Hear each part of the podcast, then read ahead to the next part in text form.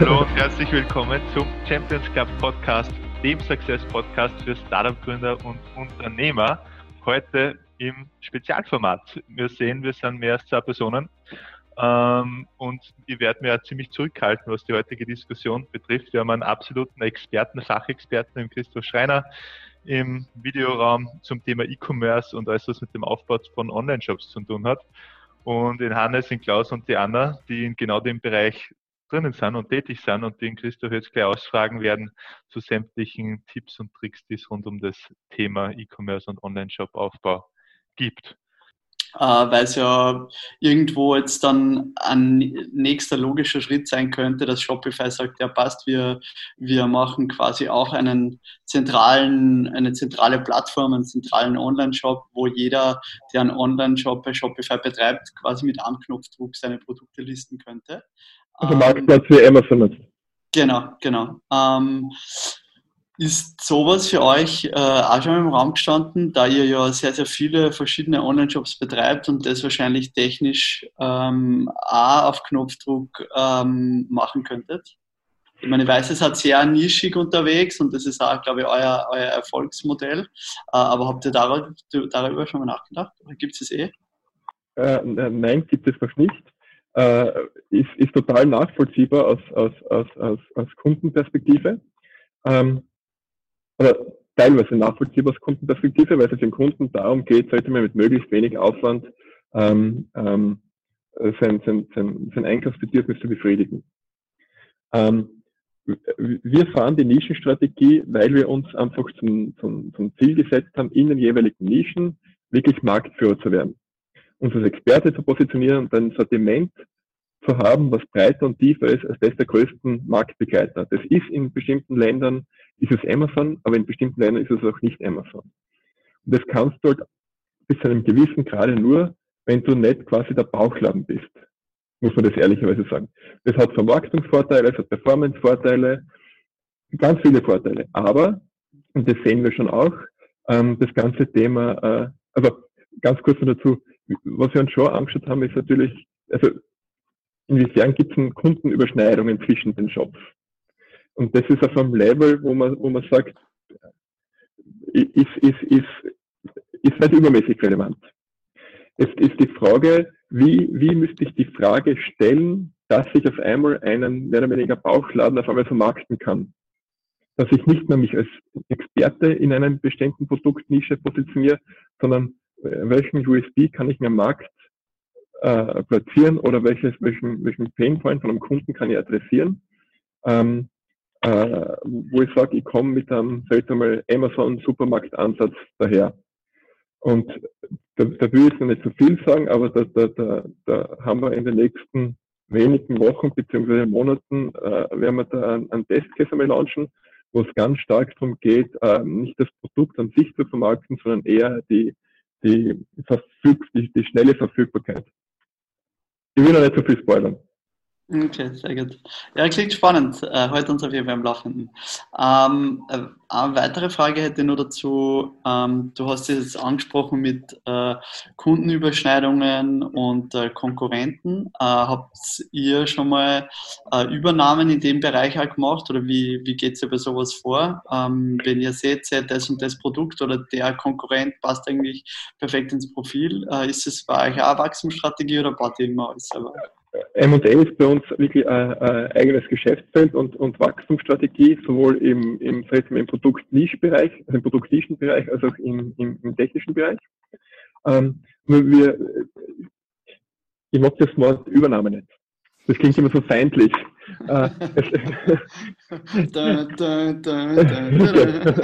Nein, es, es, es läuft tatsächlich komplett anders bei uns ja, es gibt ja ganz viele äh, Gründer im, im E-Commerce-Bereich. Da hat irgendjemand eine super coole Idee, wie er, äh, weil, weil er einfach einen, einen, Zugang zu einem Lieferanten hat, eine, eine Anzahl Lieferanten, wer Zielgruppe besonders behalten kann. Und wenn ich mir jetzt anschaue, zum Beispiel Neuen Weine oder Kosmeterie, das sind jetzt zwei so Beispiele.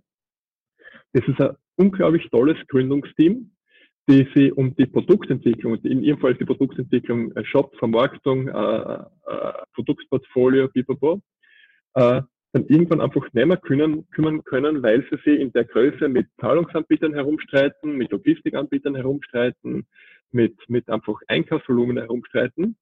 Und dann kommt der Zeitpunkt, wo sie anfangen, die Gründer oder das Gründungsteam oder das gesamte Team eigentlich nur mehr um, um vielleicht mal äh, äh, administrative Themen zu kümmern und nicht mehr um aufs Wachstum kümmern, nicht mehr das Unternehmen entwickeln. Und das sind dann meistens die Zeitpunkte, wo, wo wir irgendwie ins Gespräch kommen, weil wir da ganz gut vernetzt sind. Und dann ergibt sich meistens, oder meistens, dann ergibt sich halt, wenn das Team passt und, und die Ausrichtung passt, einfach eine wirkliche Partnerschaft. Und Partnerschaft heißt, dass wir jetzt im Fall von Kosmeterie oder Neuen Meine zum Beispiel mehr oder weniger herkommen, äh, dem Gründungsteam die kompletten Bauchschmerzen abnehmen. Und das sind dann einmal die ganzen, die ganzen operativen E-Commerce-Themen wie äh, Lagerung, äh, Einkaufsprozesse, äh, Payment und das, das Ganze drumherum. Und die Gründer kümmern sich nur mehr um Sortimentsaufbau, äh, Zielgruppenansprache, äh, Branding, Positionierung und diese ganzen Themen. Also so schaut bei uns also mal der M&A-Bereich im, im, im, äh, im, im Produktportfolio-Bereich aus. Weil was wir schon sehen ist, eine, eine Produktnische, eines der essentiellsten Erfolgsgeheimnisse für, für, für einen, einen Nischenshop von uns ist der Kollege, der das mit wirklich absoluter Leidenschaft und Hingabe betreut. Das ist der größte Erfolgsfaktor für uns. Okay, danke, sehr spannend. Aber ganz einfach eigentlich.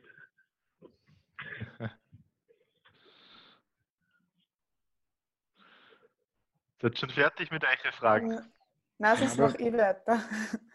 Ähm, und zwar der Horst hat mir auch ein bisschen vorbereitet und hat halt gesagt, dass du vor allem für die Prozesse bei euch äh, verantwortlich bist. Ähm, oder? habe ich, hab ich, hab ich nicht ganz so gesagt. Nicht aufgepasst. Ich habe hab, hab gesagt, du bist der Experte in, in, in, in Prozesse und Prozessoptimierungen.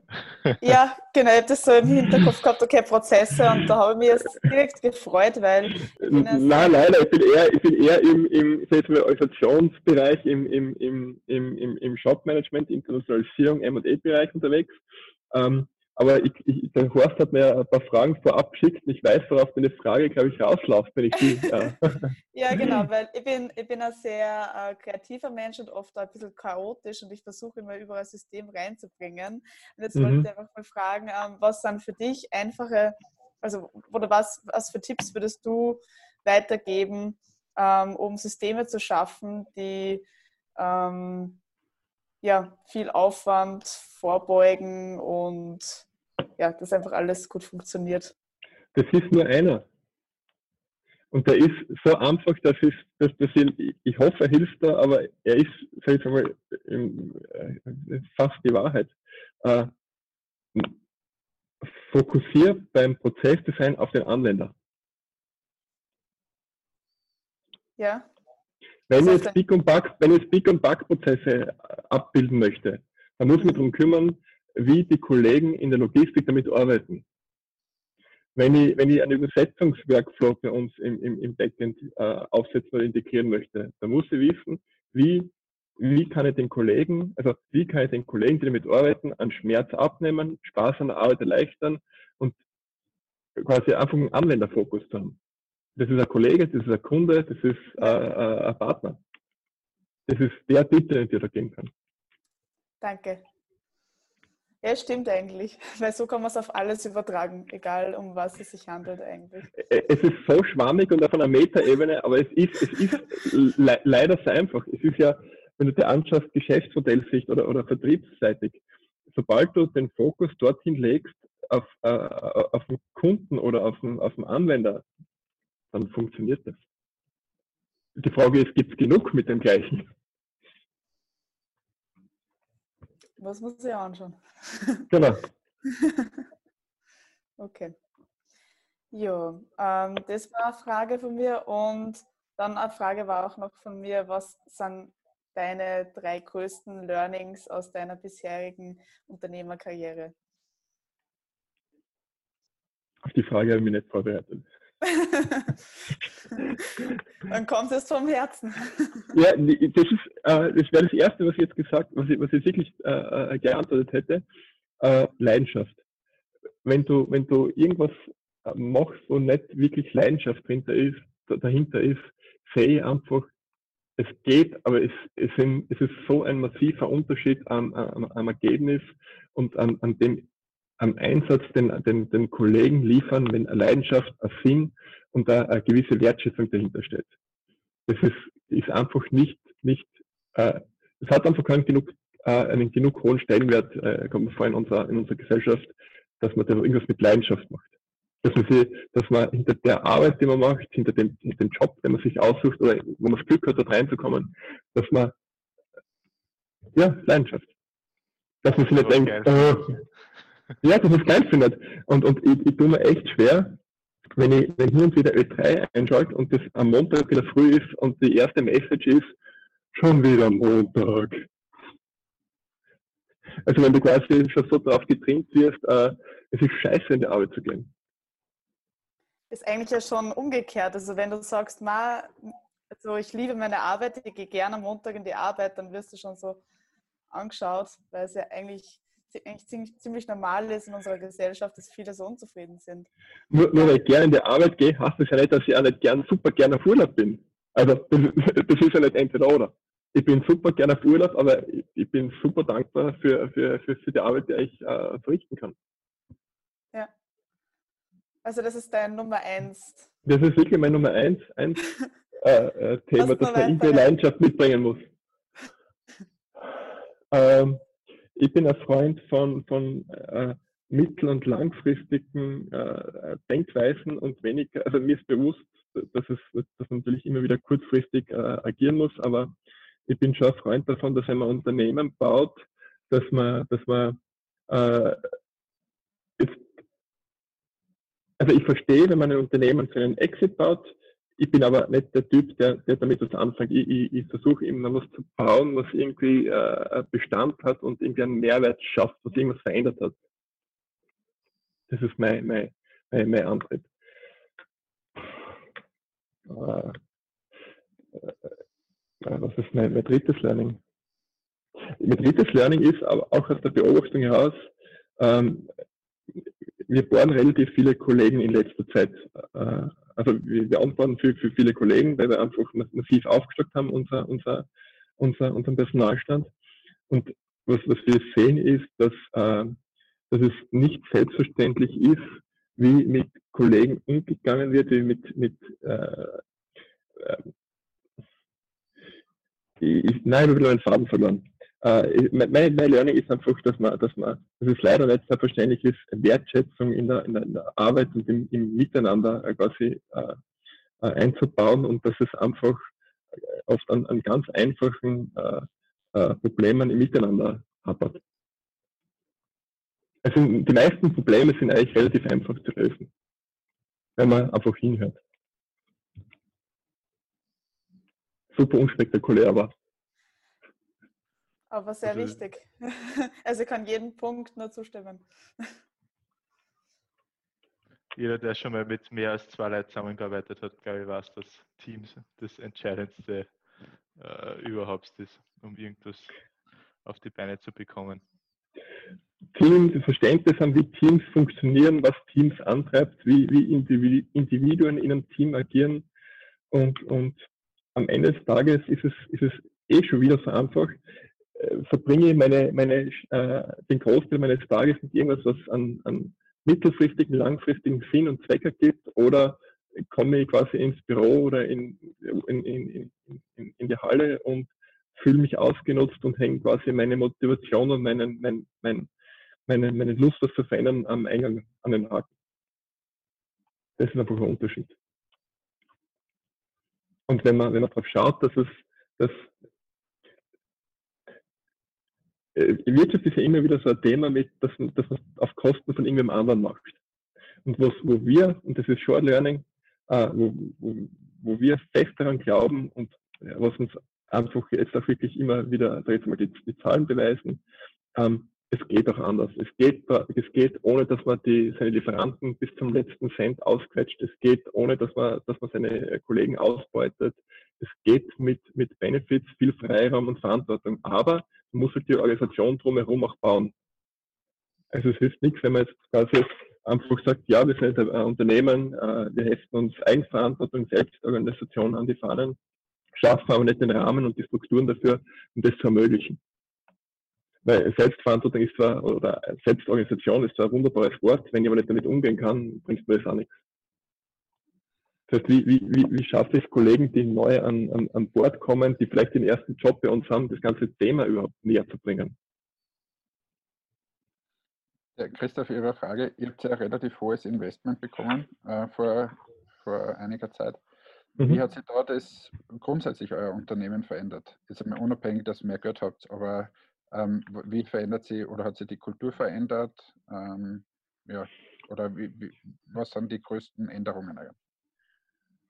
Die größten Änderungen sind, dass wir äh, äh, einerseits super Input bekommen für Themen, die für einen Konzern selbstverständlich sind, für die für uns erst anfangen selbstverständlich zu werden. Der Konzern hat gewisse Themen einfach gelöst, äh, die, die, die, die, die, die bei uns erst anstehen und dass wir auch in der, in der Lage sind, einem Konzern äh, äh, ähm, mit Know-how dienen zu können.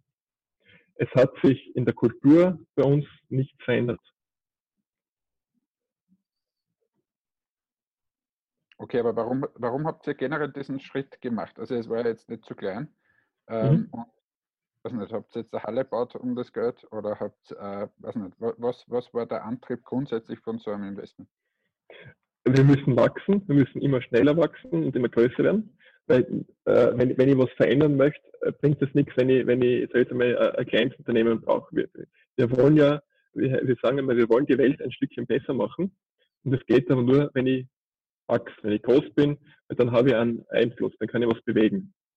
Wenn ich jetzt äh, äh, mit Banken mehr Wachstum finanziere, ist das ein bisschen schwierig, weil ich komme mit Businessplänen für die nächsten drei Jahre mit einer Bilanz vom Vorjahr. Wenn man weiß, wie eine Bank liegt, schwierig. Das sind 10% Wachstum ja oft schon eine Herausforderung. Mhm. Wenn du aber sagst, liebe Leute, ich baue jetzt eine Halle für äh, äh, die nächsten drei Jahre mit dem Umsatz vom vorigen Jahr, also mit dem, mit dem quasi Jahresabschluss vom Vorjahr, da muss man eine Bank finden, die das glaubt wir haben einfach einen, einen strategischen, also wir, wir, hatten das Glück, eine Bank zu finden, die das, die das, die das, äh, die uns sehr lange begleitet hat. Wir äh, haben aber auch einen, einen, einen, strategischen Investor gesucht, der uns, äh, eben, der uns eben nur Geld gibt, der uns Know-how, der uns mit Know-how zur Verfügung stellt und für den wir auch einen Mehrwert äh, bieten konnten. Das war der Grund. Wachstumsunterstützung, Austausch. Okay.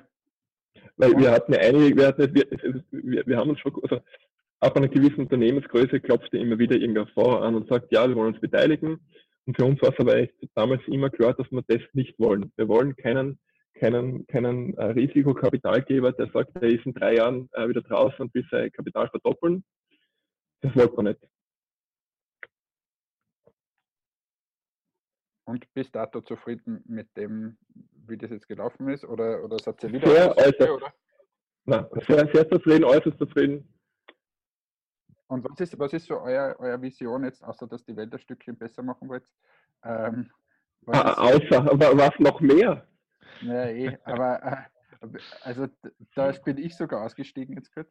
Äh, nicht nur die Bank. Äh, was ist so die, die auf, auf, drei bis fünf Jahre trotzdem gesehen, die, die Vision, die ihr so habt? Habt ihr dann um, weiß nicht, 50 Shops mehr, keine Ahnung. Baut so, äh, gesagt hat, eine Plattform auf, keine Ahnung. Ähm, das mit die Welt ein Stückchen besser machen, war ernst gemacht. Nur, dass ich das äh, gesagt ja, habe, ja. das ist, na, das ist, das ist, das ist uns, das ist uns aus Kollegensicht, aus, aus Umweltsicht, aus, aus Partnersicht ist es das, das ist einer unserer wirklich Kernwerte. Also das ist nichts, was man, was man aus Vermarktungszwecken irgendwie sagen, sondern das ist das, was, was uns wirklich antreibt. Ähm, Wenn es jetzt mehr in Richtung Hard Facts geht, äh, wir werden äh, weitere Länder logistisch schneller erschließen. Wir werden äh, Distributionsleger in mehreren europäischen Ländern haben. Wir werden die Logistik beschleunigen. Wir werden äh, im Technologiebereich äh, massiv, äh, massiv investieren und, und, und, und äh, Produkte auf den Markt bringen. Ja. Also wollt ihr das neue Amazon werden? Nein. Aber das liegt doch jetzt ehrlich, liegt doch ein bisschen nahe. Das, was der Klaus vorher gesagt hat, theoretisch mhm. ist Shopify, da kannst du das dann zusammenschließen, da hast du eine Plattform. Das, was du jetzt gerade gesagt hast, ist in Wahrheit das auch, was Amazon gemacht hat. Natürlich auf einer anderen Ebene und größer mhm. und so weiter. Aber in Wahrheit haben die Logistikleger in unterschiedlichen Ländern, die mhm. haben gewisse Händler hereingenommen und so weiter. Also es ist jetzt ja, ja, wir sind auch im, mhm. dass, dass es eine gewisse Ähnlichkeit hat. Wir sind im ähnlichen Geschäftsmodell unterwegs. Ja. Aber Punkt. Also jeder, jeder Online-Händler ist im gleichen Geschäftsmodell unterwegs wie Amazon. Wollen wir Seite Amazon werden? Nein. Da muss ich, da muss ich jetzt beim, beim Hannes nochmal noch mal anschließen und den Christoph auch noch ein bisschen kitzeln. ähm, ähm, weil ja, ähm, was ist jetzt äh, für euch wirklich die, die Vision? Also das, ist es jetzt äh, der Weg hier, mehrere, noch mehr Nischen, Nischenshops aufzubauen? Also ist das, ist für euch äh, das klare Ziel oder geht es eher in die Richtung, äh, eher mit, dem, mit, den, mit den bestehenden äh, schwer zu wachsen? Meine, natürlich würde ich jetzt sagen beides, ähm, aber dass die einzelnen Shops wachsen werden oder wollen, ist ist klar, aber ist die Strategie eher dahin, dass sie jetzt sagt, ja, okay, mit dem Investment ist es jetzt die, die, klare Strategie, dass man sagt, ja, man möchte noch weitere 10, 20, 30 Nischen erschließen oder mhm. ist eher so, dass man sagt, ja, man möchte irgendwie auf 30 Shops kommen und dann äh, das, das Wachstum äh, dort äh, massiv vorantreiben. Das würde mich nur interessieren. Wir, wir wollen und wir sehen das Potenzial in fast jeder Nische, die wir bitte, also, äh, bearbeiten, Marktführer zu werden. Ähm, wir werden das Geschäftsmodell rund um die Dienstleistung, wo wir quasi äh, für Produzenten, Hersteller äh, tätig sind, massiv ausbauen, weil wir sehen, dass wir da richtig gute Arbeit äh, abliefern. Gleichzeitig aber auch sehen, dass wir noch viel, viel vor uns haben, um auch für die Kunden richtig, äh, richtig coole also für die, für die quasi für die Business-Kunden richtig coole Experience zu machen. Äh, wir werden auch den Sprung auf den, äh, einen anderen Kontinent wagen mit einem abgewandelten äh, Geschäftsmodell. Das ist ja eh schon ordentlich. Ja, ja, na, das ist schon, das ist schon äh, also, eine ex-totalitäre Antwort. Also ich, ich, weiß, dass, dass du das deine Frage, oder ich, ich vermute, deine Frage läuft darauf aus, äh, 45 Shops, deren, der, äh, deren das Umsatzvolumen. Äh, wir werden weiter mit sage ich mal, 40, 50 Prozent pro, pro Jahr wachsen. Wir haben aktuell, äh, sind wir bei knapp, bisschen über, über 85 Prozent. Da hat uns Corona in die, in die, in die Hände gespielt. Ähm, nächstes Jahr wird spannend, inwiefern, äh, worauf wir da quasi äh, weiter beschleunigen können. Aber unsere Strategie, also wir, wir tun mehr Strategizing als wirklich eine Strategie machen. Also wir, wir, wir reagieren massiv auf, auf, auf, auf Möglichkeiten und wir sehen schon die Bereiche, wo wir hingehen müssen. Und auf wirklich auf, auf Jahrzehnte Sicht gesehen versuchen wir einfach den Handel, das Handelsgeschäft massiv zu subventionieren, weil es einfach immer schwieriger wird. Und wir sehen, dass wir äh, äh enorme äh, Logistik und, und, und Softwarekompetenz haben, dass wir die Kompetenz haben, Geschäftsmodelle zu bauen und profitabel hinzustellen mit der Art, wie wir denken. Das heißt, ohne, äh, äh das heißt, ohne äh, ein Win-Win-Win zu schaffen. Da hätte ich noch eine Frage, sorry für die anderen, aber das würde mich so interessieren.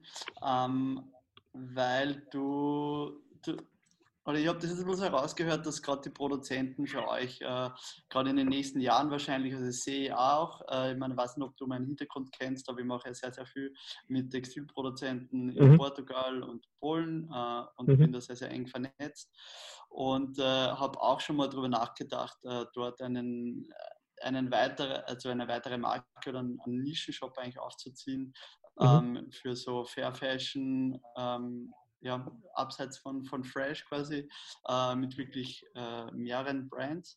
Ähm, und äh, da stellt sich mir die Frage, äh, was denkst du oder was, was sagt ihr, ab wann ist ein Produzent interessant für euch? Also welches, welches Kapital muss er mitbringen? Ähm, wenn jetzt zum Beispiel an sehr, sehr viele portugiesische Produzenten denke, die vielleicht wirklich neu in dem E-Commerce-Business sind, ist es für euch auch spannend, wenn ihr sagt, hey, äh, wir waren jetzt von Scratch quasi, wir, wir, wir haben eine Brand, äh, die funktioniert jetzt irgendwie lokal ähm, in einem Land und äh, haben dort dieses klassische Vertriebssystem über den lokalen Handel und möchten halt jetzt ähm, quasi auf den E-Commerce-Zug aufspringen. Was ist es, ist es ein Kunde für euch oder, oder wie, wie, wie siehst du das? Wer ist da, wer ist so als Produzent quasi ein, ein Idealkunde für euch? Äh, aktuell wir, halten wir von Fashion wirklich großteils die Finger weg. Ich sage jetzt nur aktuell, ich will nichts ausschließen für die Zukunft. Also unabhängig, unabhängig jetzt von Fashion, quasi mhm. dieses Produzententhema würde mich interessieren. Ähm, wir sind immer interessiert an Kunden, die ein, ein, ein Endkundenprodukt haben, äh, die einen europäischen, zumindest europäischen Ansatz verfolgen. Also hyperregional ist hochrelevant. Die Frage ist, auf was konzentrierst du dich zuerst? Und zuerst konzentrieren wir uns auf, auf, auf, auf uh, Partner, die sagen wir mal, zumindest in mehreren europäischen Ländern aktiv sind und nicht in ganz kleinen Regionen. Ist das ungefähr das, was du, was du wissen wolltest? Ja, ja, ja, na definitiv. Also ob wann das irgendwie für euch spannend wird, äh, da, da das, mit einzusteigen oder. Das, das, das Hyperregionale ist ja dann interessant, wenn du es eher aus einer Supermarkt-Sicht wieder siehst. Mhm. Weil ein Ballungsraum, also wenn du jetzt zum Beispiel einen Ball, irgendeinen geilen Ballungsraum dir anschaust, ähm, wirst du vielleicht für ein Produkt oder für eine Marke äh, zu wenig Volumen zustande bringen. Wenn du aber ein, ein Produktportfolio hast, was, was in diesem Markt sowieso nachgefragt wird, und du dieses Produktportfolio über eine Plattform vermarkten kannst, mhm. dann ist es anders.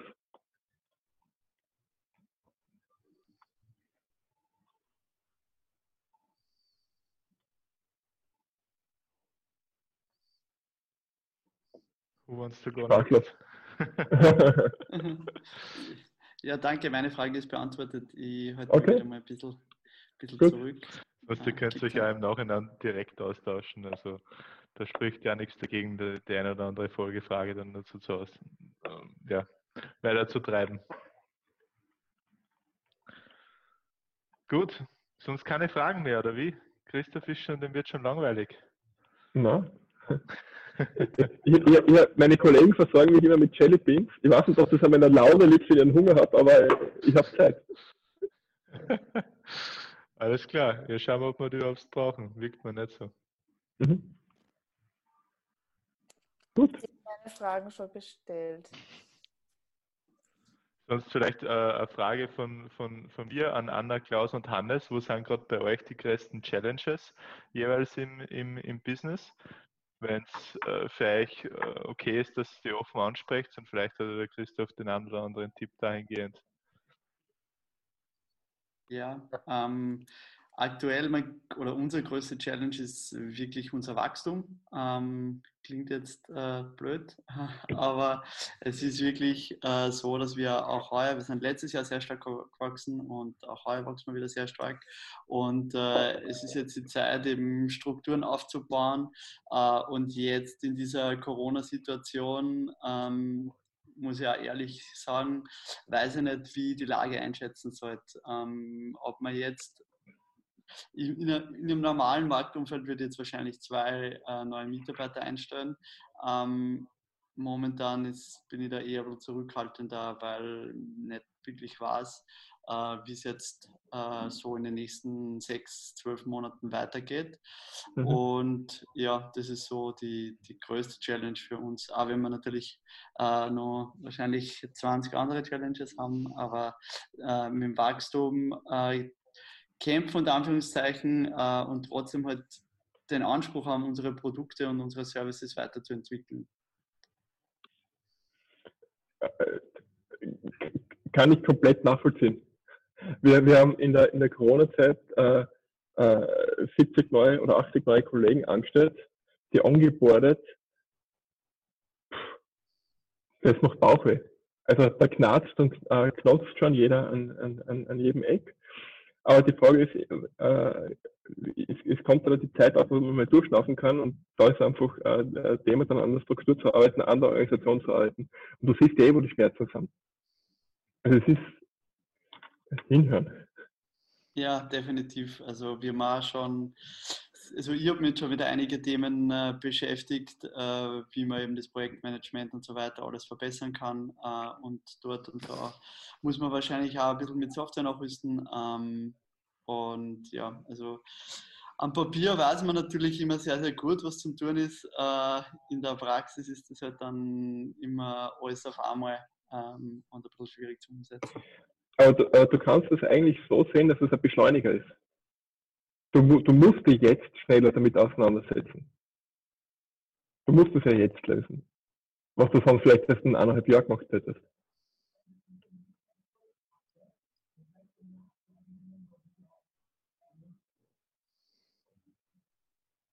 Ja, Hannes?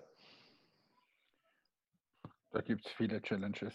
Äh, das würde, glaube ich, den Abend sprengen. Ähm, wir, wir, wir, haben wirklich, also das eine ist mit Corona. Ähm, in unserem Fall ist es so, dass wir auf zwei Geschäftsbereichen fußen und eines davon ist der Retail, der funktioniert recht gut. Das ist das, was der Christoph gerade gesagt hat, dass das in diesem Bereich äh, sehr floriert. Auf der anderen Seite ist bei uns äh, das Professional Business, das heißt die Friseure ähm, und Kosmetiker und so und diese ganzen Studios, die wir da beliefern und die haben halt einfach zugehabt. Und nachdem sie zugehabt haben, haben sie wenig Geld, dass sie irgendwas kaufen und quetschen quasi alles irgendwie raus. Wir haben nach wie vor Zahlen von bei jedem Friseur irgendwie von minus 20 Prozent äh, bei der Kundenfrequenz. Ähm, und das spürst du natürlich. Ähm, und, und das ist im Prinzip 50 Prozent von unserem, unserem Geschäft und auch wichtig für Marge. Und das ist äh, quasi ein Thema, wie wir, wir sind ja noch relativ klein, aber wie wir dort einfach noch mehr Salons bekommen und noch mehr in diesem Professional Business einfach abgreifen können, auch teilweise direkt über E-Commerce.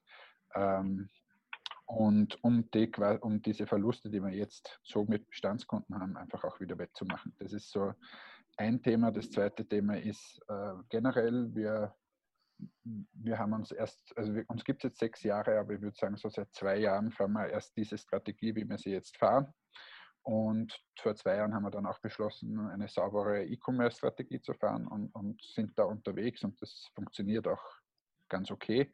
Aber wir haben im E-Commerce aus meiner Sicht noch immer nicht den Schlüssel gefunden, dass das so richtig abgeht, wie wir uns das vorstellen. Und äh, da sind wir, sind wir sehr stark dabei. Und dann, so wie der Klaus gesagt hat, gibt es wahrscheinlich noch 500 Punkte, die, die gerade schwierig sind. Ähm, und ja, jeden Tag wieder eins wegschaufeln, dann wird es schon wird's weniger werden. Ja. Darf ich was zwischenfragen? Sicher. Ähm, wenn du sagst, es, es funzt E-Commerce-seitig nicht so, wie es vorstellt, äh, wo ist der größte Schmerz? Der größte, in Wahrheit haben wir es unterschätzt. Ähm, also grundsätzlich unsere Zielgruppe sind die Friseure.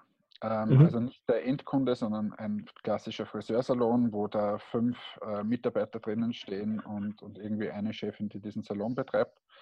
Und klassisch läuft es eigentlich noch immer so ab, dass, keine Ahnung, irgendein ein Mensch von einem Großhändler vorbeikommt, der Vertriebsmitarbeiter hat eine Liste mit, hakt da an, was die da wollen und dann schickt er es ihnen. Mhm. Ähm, es ist total klassisch und ähm, wir dachten, wir können hier machen ja super E-Commerce, ganz einfach, kannst du dich anmelden, kriegst einen besseren Preis, wenn du Punkte verdienst, Miles and More Konzept und, und, und. Ähm, und das ist ja alles toll und die Jungen verstehen das auch, aber unser Problem ist, dass quasi so, so das Durchschnittsalter von, von Friseursalonbesitzerinnen ist zwischen 45 und 55 ungefähr. Und die sind, sagen wir mal, weniger affin mit dem Ganzen. Die rufen noch äh, gerne mal an, die freuen sich, wenn da irgendwer vorbeifährt. Und äh, wenn man dann weiß, dass der Friseurmarkt zum Beispiel extrem klein strukturiert ist, das heißt, da ist in Deutschland zum Beispiel 90.000 Friseursalons, ähm, dann fange ich nicht an, dass ich dort jetzt vorbeifahre.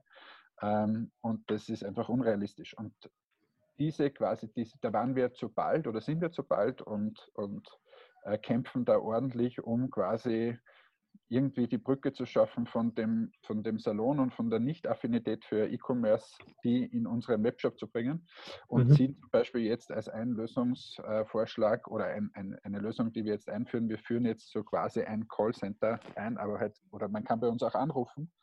Ähm, und bei dem Anruf geht es jetzt nicht nur darum, dass sie bestellen, sondern dass wir denen erklären, wie sie das nächste Mal online bestellen können und dass das eigentlich viel einfacher ist. Ähm, und da werden sicher viele dabei sein, die sagen, das interessiert mich nicht, ich will weiter anrufen, das kann schon sein.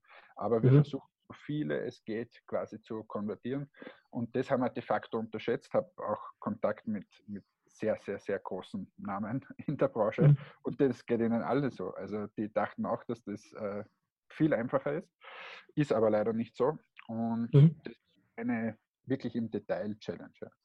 Also seid ihr quasi, oder seht ihr den, den, den E-Commerce-Kanal eher als, sag ich mal, äh, Ersatzvertriebskanal äh, für, die, für, für, für die Professional-Bereich?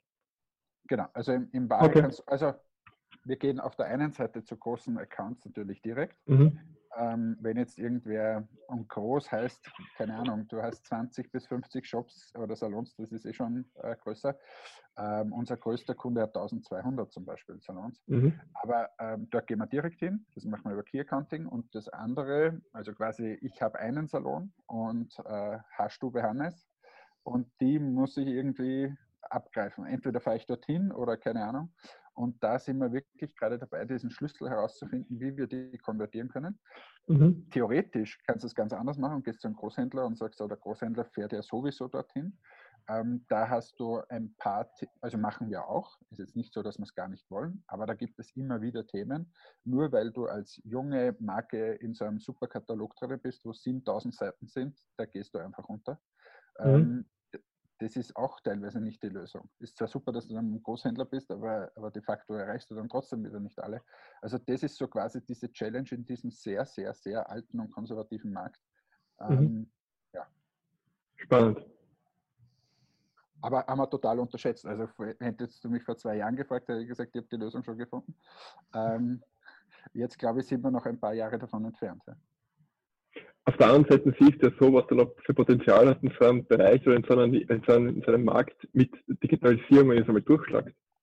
Na, total. Das, also das, dass es kommt, ist ja kein Thema mehr.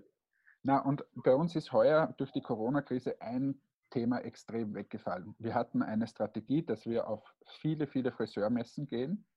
Und auf der Friseurmesse, wenn man dort mal war, da kommen dann tatsächlich 70.000 Friseure dort vorbei und laufen da durch. So. Ähm, und die schauen sich da an, wer da irgendwie den besten Kamm hat, wer da ein neues Konzept hat oder was auch immer. Und dort konnten wir eigentlich bis dato immer extrem gut überzeugen in der direkten Ansprache zu den Kunden, das heißt das Konzept herzuzeigen. Und wenn sie dann mal da gestanden sind, dann haben wir sie konvertiert. Das heißt, die haben dann von uns ein gratis Produkt bekommen, haben dort eingegeben den Namen und die E-Mail-Adresse, waren sofort auf der Plattform und, und, und. Und wir haben sie gleichzeitig geschult, weil sie ja gesehen haben, wie wir das anwenden. Nur leider mit Corona sind heuer alleine, glaube ich, zehn Friseurmessen für uns weggefallen. Und zehn Friseurmessen konvertiert wahrscheinlich auch 200, 300 Leute, äh, fehlen dir 2.000, 3.000 äh, Kunden am Ende des Tages. Und äh, das wieder mit dem, mit dem, was die, diese 2.000, 3.000 Kunden pro Jahr bringen, das tut einfach wahnsinnig weh. Und mhm. Äh, diesen, diesen Gap quasi zu überspringen oder was machst du als Alternative zu dem, das ist verdammt schwierig. Mhm. Spannend. Danke für die Einblicke. Bitte. Sehr cool, jetzt haben wir es eh 18.55 Anna, hast du noch äh, äh, eine Frage oder eine Challenge? Nichts mehr? okay, cool. Sehr cool. Ähm, hat mich gefreut, dass wir den, das Format gehabt haben. Danke, Christoph, dass du den, die, die Zeit genommen hast. Vielleicht Gerne. Kurze Frage an, an euch drei, Hannes, Klaus, Anna, euch als Teilnehmer, taugt euch so ein Format? Ich meine, ob es die Zuschauer, Zuhörer dann taugt, das werden wir dann eh im Nachhinein äh, erfahren, aber wie taugt euch das als, als, als Teilnehmer, Teilnehmer? Ist das, was du sagst, äh, saulässig? Äh, Wäre in anderen Bereichen spannend? Oder wie ist euch ein Feedback dahingehend? Sehr ja, interessant, auf jeden Fall. Ähm, manchmal hakt die Internetverbindung bei mir, glaube ich, ein bisschen. Das ist ein bisschen blöd. Ähm, ich meine, ein normales Gespräch kannst du natürlich nicht ersetzen, aber es ist so natürlich super zum Austauschen. Und vor allem jetzt in der, in der Corona-Zeit perfekt. Ja, aus meiner Sicht ist es erstens super, weil ich den Christoph mal treffen wollte. Ähm, und und ähm, das ist daher, daher super. Ich finde, dass wichtig ist, dass es Schwerpunktthema ist. Also jetzt mhm. nicht nur quasi in, in Christoph treffen, sondern mhm. einfach das Thema Thema E-Commerce e auch, auch, mal äh, zu, zu thematisieren. Ähm, und sonst finde ich es cool, auch euch alle mal wieder gesehen zu haben. Und ja, jederzeit gerne wieder. Ja, danke, ich kann mich da noch anschließen. Ähm, Finde es auch total spannend, aber wie der Hannes auch schon gesagt hat, ich glaube auch, dass die zumindest ein bisschen Nische, mein E-Commerce ist eh schon ein äh, riesiges äh, Spektrum. Äh, wir haben auch heute gesehen, dass jeder irgendwie in einem ganz anderen Bereich tätig ist. Aber ja, es ist definitiv spannend, wenn man so offen miteinander da reden kann, in einer, ähm, ja, in einer doch erfahreneren Unternehmerrunde. Und äh, ist cool, äh, wenn man so Einblicke kriegt und auch die Challenges von, von anderen mitkriegt und auch äh, dann Inputs, wie man das vielleicht lösen kann aus, aus äh, Außensicht. Das ist sehr, sehr, sehr, sehr spannend und hat mir auf jeden Fall wieder äh, inspiriert und motiviert, weiter Gas zu geben. Sehr cool. Cool, Christoph, letzte Worte von deiner Seite. Mir taugt das super interessant. Äh, äh, Im zweiten Mal würde ich es auch so machen, wie, wie, wie die anderen Kollegen jetzt schon an, angemerkt haben. Äh, Schwerpunktthema macht auf jeden Fall Sinn, dass du irgendwo vielleicht ein bisschen tiefer rein, rein, reingehen kannst. Und ich glaube, wir haben halt ganz viele Themen äh, gestreift, die echt genug Potenzial hätten, ob es jetzt Organisation ist, ob es Sinn und Zweck ist, ob es Logistik ist, ob es Software ist. Es, es ist das, das Themenportfolio ist ja schier unendlich. Und danke für, für, für die interessanten Fragen. Braucht sie noch Potenzial für Follow-ups an. Genau. Sehr cool. Cool, hat mich gefreut. Dann danke euch nochmal und ähm, ja, bis zum nächsten Mal. Danke. Ciao. Danke auch. Ciao. Ciao.